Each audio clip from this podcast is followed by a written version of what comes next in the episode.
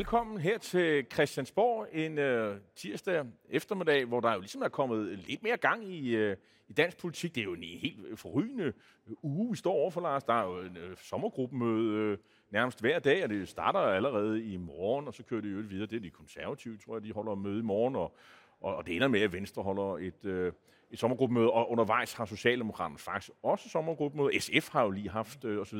Så der, der kommer gang i, i udmeldingerne nu, og det skal vi selvfølgelig holde øh, godt styr på og holde øje med. Men øh, det, som jo, øh, jeg tror, de fleste øh, spadede øjnene op for, det var et, øh, et øh, ikke, ikke et dobbelt interview, men et tredobbelt interview med de tre partiledere, der jo ligesom udgør øh, SVM-regeringen, og det var så i, i, i Berlingske øh, her i, i weekenden. Og øh, Lars, øh, det var vel egentlig det interview, der ligesom skulle øh, forklare os alle sammen, hvorfor SVM er en super god idé, hvorfor øh, regeringen holder sammen, og det vil ligge skinnen frem øh, til her i efteråret, øh, og hvor langt flere danskere end dem, der hidtil tilkendegiver i meningsmålinger, at de har lyst til at stemme på SVM-regeringen, og det er ikke så mange, som der har været, at nu, nu står det fuldstændig lysende klar for, hvad den her regering vil, øh, og pludselig så banker hjertet hos lidt flere fra den regering? Eller, eller, eller hvad? Tror du det? Det jeg i hvert fald fik ud af det her tredobbelte interview, det var, at de tre partiledere i hvert fald selv føler, at de har fundet en fælles dagsorden. Jeg tror, det bliver noget vanskeligere at løfte ud over rampen. Fordi paradoxalt nok er et af regeringens store problemer jo blevet, at der er penge i kassen. Dengang regeringen tilbage i december blev dannet, ja, der var det i en krisefortælling om, at, øh, at riget fattede penge, og inflationen hervede, og grundlæggende var man nødt til at lave nogle benhårde reformer, reformer for overhovedet at få penge til driften, måtte man forstå. Nu er vi i den jo heldigvis noget mere gunstige situation, at det faktisk fosser ind med penge i statskassen. Men det har jo ændret, kan man sige, grundlaget, og dermed også ændret grundlaget for den fortælling, regeringen har. Fordi dengang var det jo, at de var nødt til at gå sammen i den her historiske undtagelse af en midterregering, simpelthen for at få styr på pengene, få styr på Danmark også i en kritisk situation. Men nu, hvor der er penge, ja, så er det jo lige pludselig en anden fortælling. Og hvad er det for en fortælling, altså de nu forsøger i virkeligheden som sådan en version 2.0 at lancere? Ja, altså regeringen selv er jo ked af, at nogen har fået den opfattelse, at de er sådan et, et, tekno, et, et teknokratisk monstrum. Og, øh, og ja, og hvor har dog regeringen fået den analyse fra, at det kunne være sådan? Det er nok fordi, de har gennemført mange teknokratiske øh, reformer, vil nogen sige. Øh, stor bededag, øh, afskaffelse står nok og, og blinker for, for, for rigtig mange. Så, så hvad er hjerteblodet og så videre? Og, og, og, og der har svaret, må vi jo forstå, der er sådan fire øh, punkter. Der er noget med en øh, reform af velfærdssamfundet, med noget, med noget skat, øh, det er den ene ting. Der er også noget med, med grøn omstilling. Øh, der er også noget med af, af, af erhvervsskoler, blandt andet.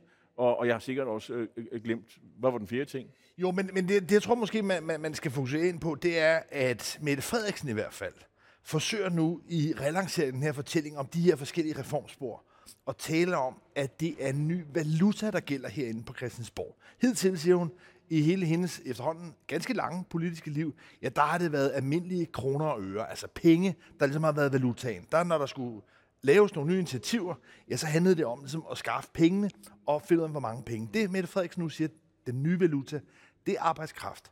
Fordi erfaringen er, at man ikke længere bare kan bevilge penge, for der mangler simpelthen sygeplejersker, smede, hvad det må være rundt omkring. Så derfor altså, er Mette Frederiksens forklaring i hvert fald, at den nye valuta, der er det kun de tre partier, altså Socialdemokratiet, Venstre og Moderaterne, som er villige til at handle i den valuta.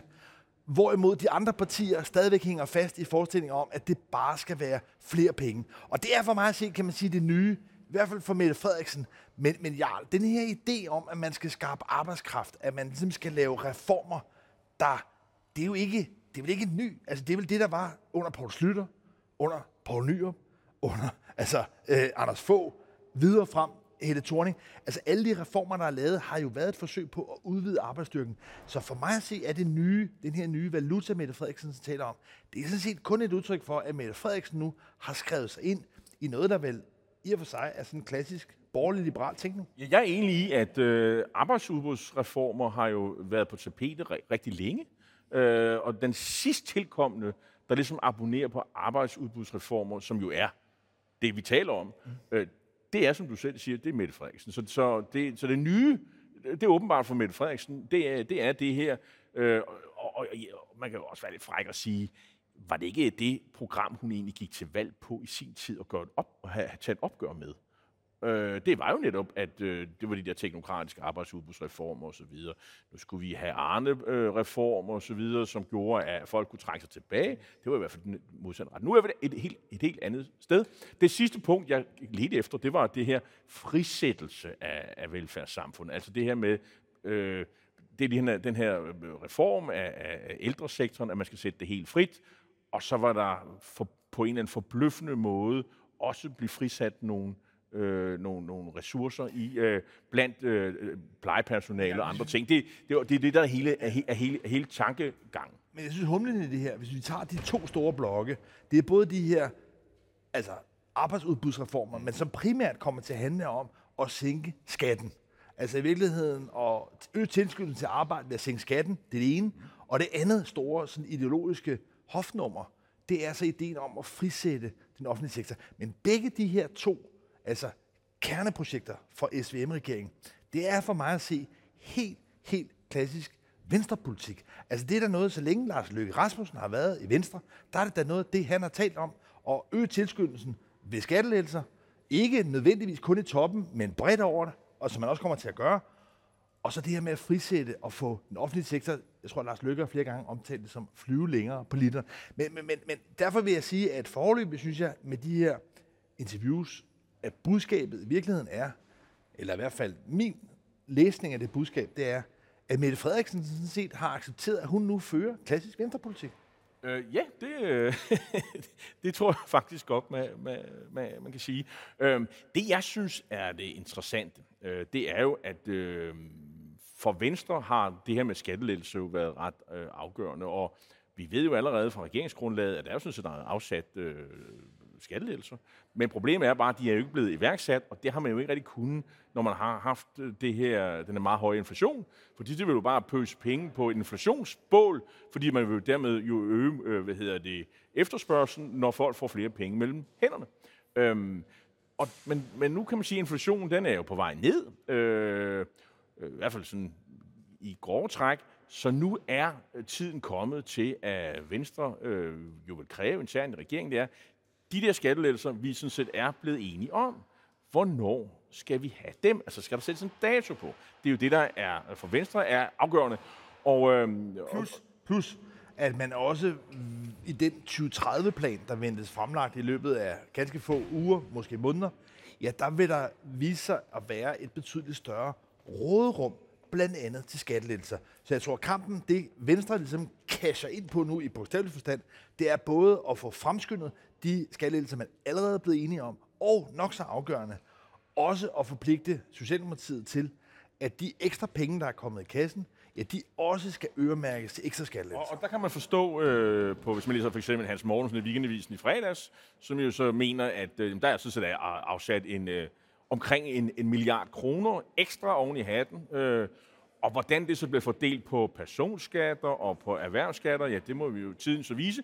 Det interessante er jo, at Venstre ligger jo i en konkurrence med de andre borgerlige partier, øh, Liberal Alliance ikke mindst, og, og Danmarksdemokraterne, som i sidste uge jo også havde et øh, sommergruppemøde, hvor de jo øh, hvor det ikke, ikke handlede så meget om, om flygtninge og indvandrere og sådan noget. Det handlede pludselig om, at øh, erhvervsbeskatningen skulle, skulle sænkes. Jeg tror faktisk, det var generationsbeskatning, der skulle helt ned på 5% og Venstre kæmper jo for at få den ned på 10. Jeg tror faktisk, de har fået det aftalt til 10.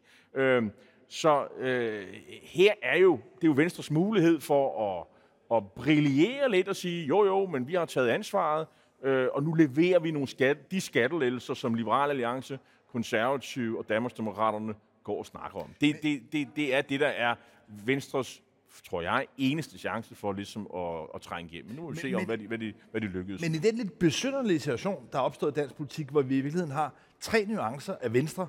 Vi har Venstre selv, så har vi så den tidligere formand, Lars Lykkes, variant af Venstre, Moderaterne, og så har vi altså fået nu den her nye, lidt mere lyserøde variant af Venstre, som kalder sig Socialdemokratiet. Men, men i det spil, Ja, der er der altså meget, der tyder på, at det i virkeligheden er Danmarksdemokraterne, altså Venstres tidligere næstformand, Inger Støjberg, som spørger. Fordi noget, jeg i hvert fald også bemærkede ved de meldinger, der har været her i løbet af den seneste uge fra regeringstoppens side, det er, at Mette Frederiksen har været ude og signalere, at den grønne omstilling måske skal en anelse ned i tempo. At hun frygter, at det går for stærkt, at der kan opstå splid og spændinger, hvis man buller for hurtigt frem. Og, og de meldinger, som øh, klimaminister Lars Ågaard også har været ude og bakke op med at sige, at nu skal der 80% af befolkningen, der skal stå bag, hvis man skal rykke hurtigere frem i klimapolitikken. Der vil jeg bare nævne, at der tror jeg, at der er to forklaringer, som i virkeligheden spiller lidt ind i det her skyggeboks med Inger Støjberg og Danmarksdemokraterne. Det første, det er, at man har set i Holland, at et nyt parti, det der hedder øh, altså borgerbundebevægelsen, BBB, er stormet frem ved lokalvalgene. Og det er noget, der har rystet Hollands politik. Og står til at blive Hollands største parti. Og det er noget, man herinde på Christiansborg, særligt op i statsministeriet herovre på den anden side af, af Rigsdagsgården, virkelig frygter, at der igen kunne komme sådan en rystelse, at i virkeligheden klimapolitikken, den grønne omstilling, kunne altså i virkeligheden sætte en fornyet strøm til nogle af de fronter, der var i udlændingedebatten, og dermed give eh, Danmarksdemokraterne.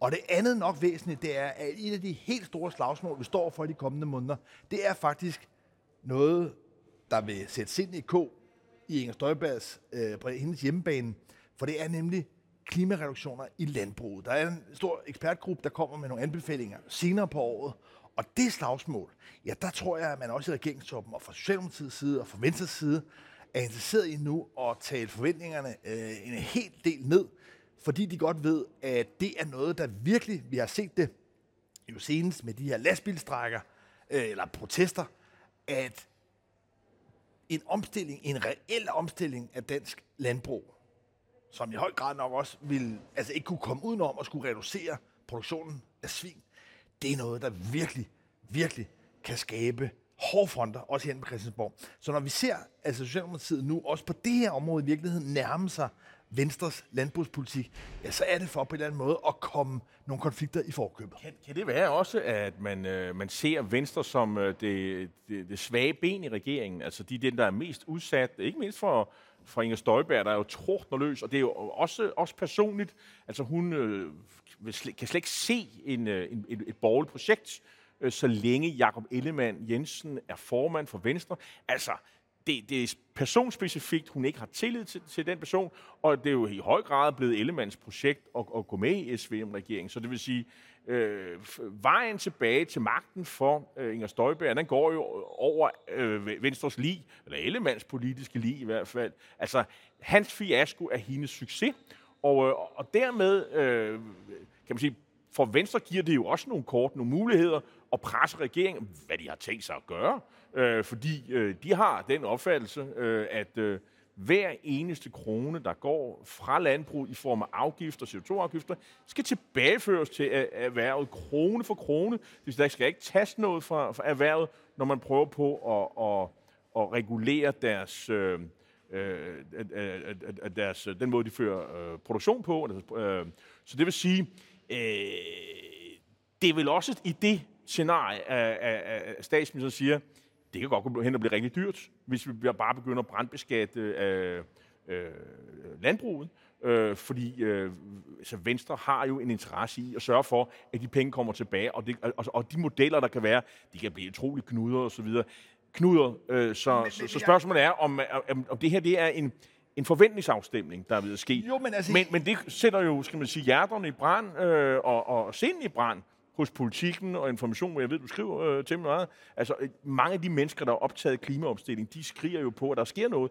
Ikke mindst på landbruget, øh, som jo får skyld for, øh, at øh, ildsvind i de indre danske farvand og sådan noget, som politikken kører øh, men, men serier set, om i øjeblikket. Politisk set er øh, storbyvælgerne, de unge vælgere, de klimaoptaget, de er kørt fuldstændig ud på et tidsspor. Fordi det, der ligesom er kernen i den politiske kamp her på Christiansborg, og i regeringen, det er altså i første omgang kampen mellem de tre venstrepartier, jeg beskrev før, og så er det fire, Inger Støjbergs Danmarksdemokraterne, og kampen mellem altså de mange venstre varianter, vi har herhjemme, er i virkeligheden, hvem er det ægte venstre? Og det er for mig at se en, en sådan interessant sådan farveforskydning, der er sket i dansk politik for nogle år siden, dengang Anders Få var statsminister, der handlede lidt om, at alle partierne var blevet til socialdemokratier og kæmpede om, hvem der kunne ligesom gøre mest for offentlige ansatte.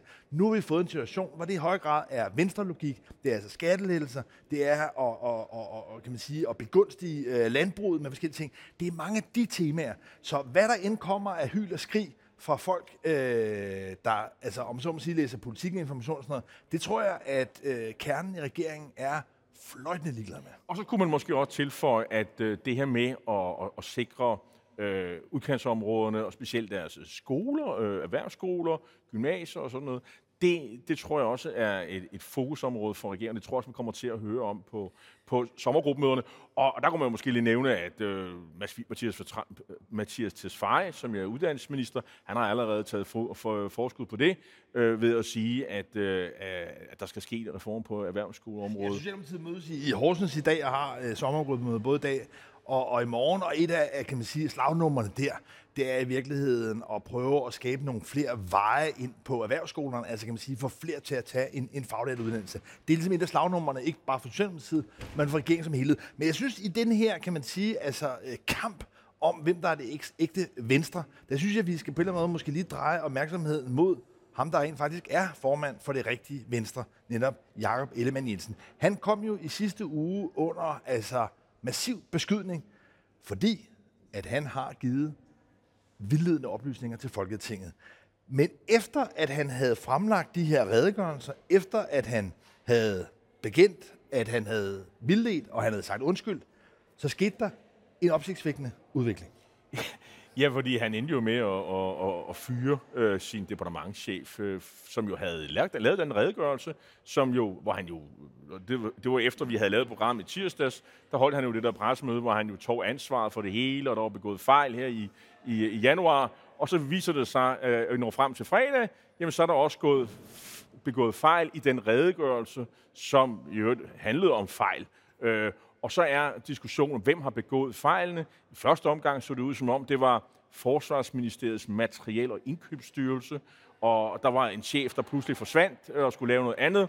Og så efter vi nåede til fredag, ja, men så var det noget, der tydede på, at øh, fejlen faktisk lå i departementet, og det vil sige, at i sidste ende er det jo departementchefen, det er jo ham, der kontrollerer, eller hende, der kontrollerer det, alting er i orden, og nu havde Ellemann ikke mere tillid øh, til ham, og, øh, og en eller anden redegørelse, som, som man har fornemmer også oppositionen efterspørger, og, og den har regeringen bøjet sig for, vil jo så finde ud af, dykke ned i, hvem har i sidste ende ansvar for alle de her ting. Men for at gøre en lang historie kort, jeg har en fornemmelse af, selvom du og andre har tordnet mod Ellemann med rette, at han forklaring om, at det er ligesom ikke ham, der ligesom er, er hovedskurken i det her, selvom han i sidste ende har ansvaret, at det, det, det, han slipper lidt af krogen her. Altså også fordi han har den position, han har. Han er øh, en del af regeringen, han former for regeringsparti, så derfor så kan han ikke komme i fedtefad, så længe den regering har mere end 90 mandater bag sig. Det er vel egentlig konklusionen.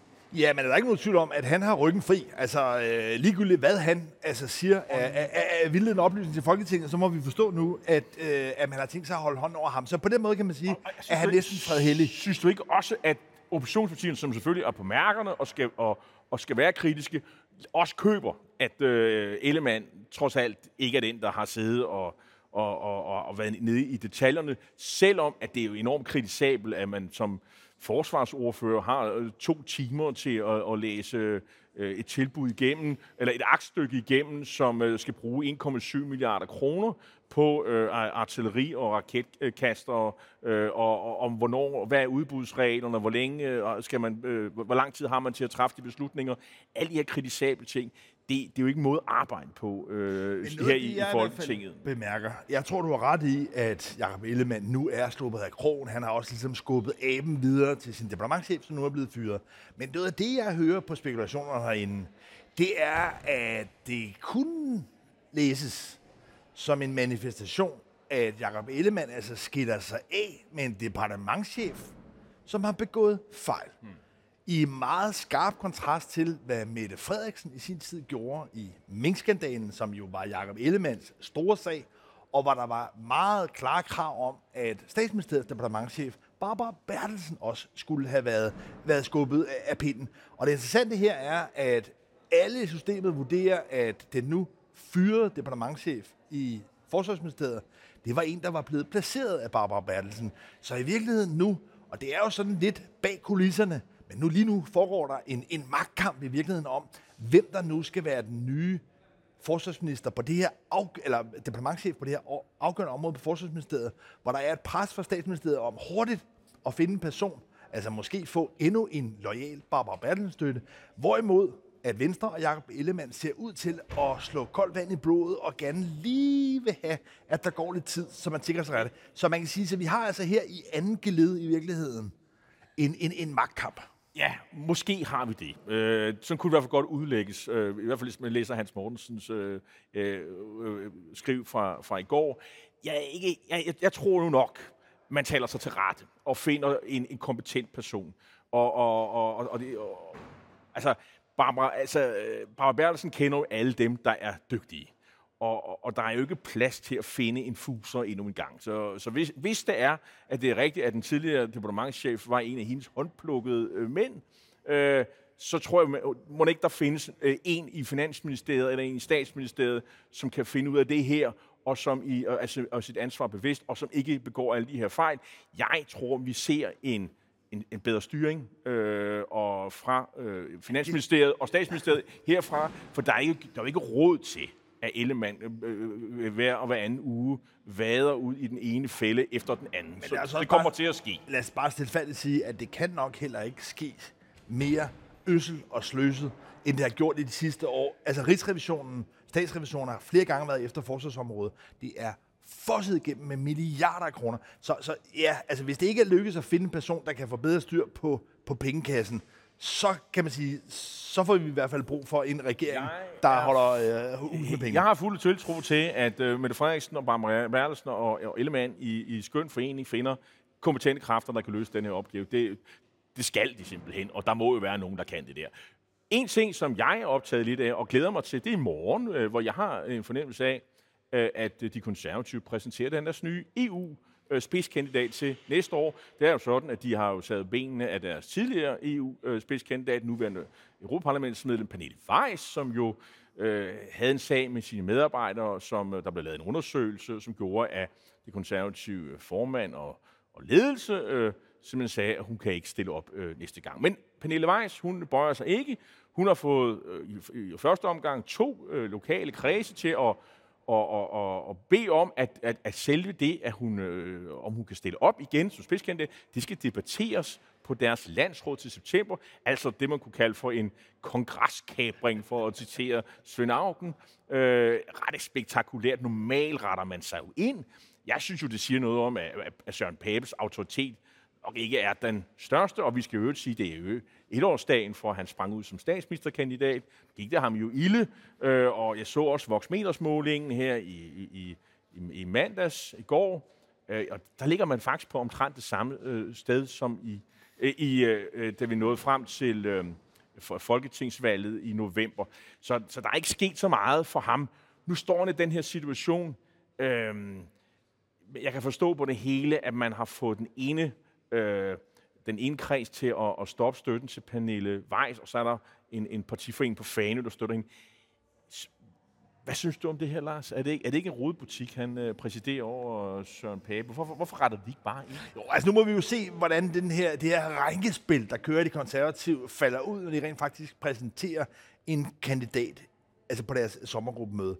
Jeg tror, jeg vil, vil slutte af med, altså her på årsdagen for Søren Papes kandidat til statsminister, og konkludere, selvom man skal være varsom, normalt skal man være meget varsom med forudsigelser, men jeg tør godt love her på årsdagen, statsminister, det bliver som Pepe nok aldrig. Tak for at se med her i Borgen Lindheim. Vi er tilbage igen om en uge.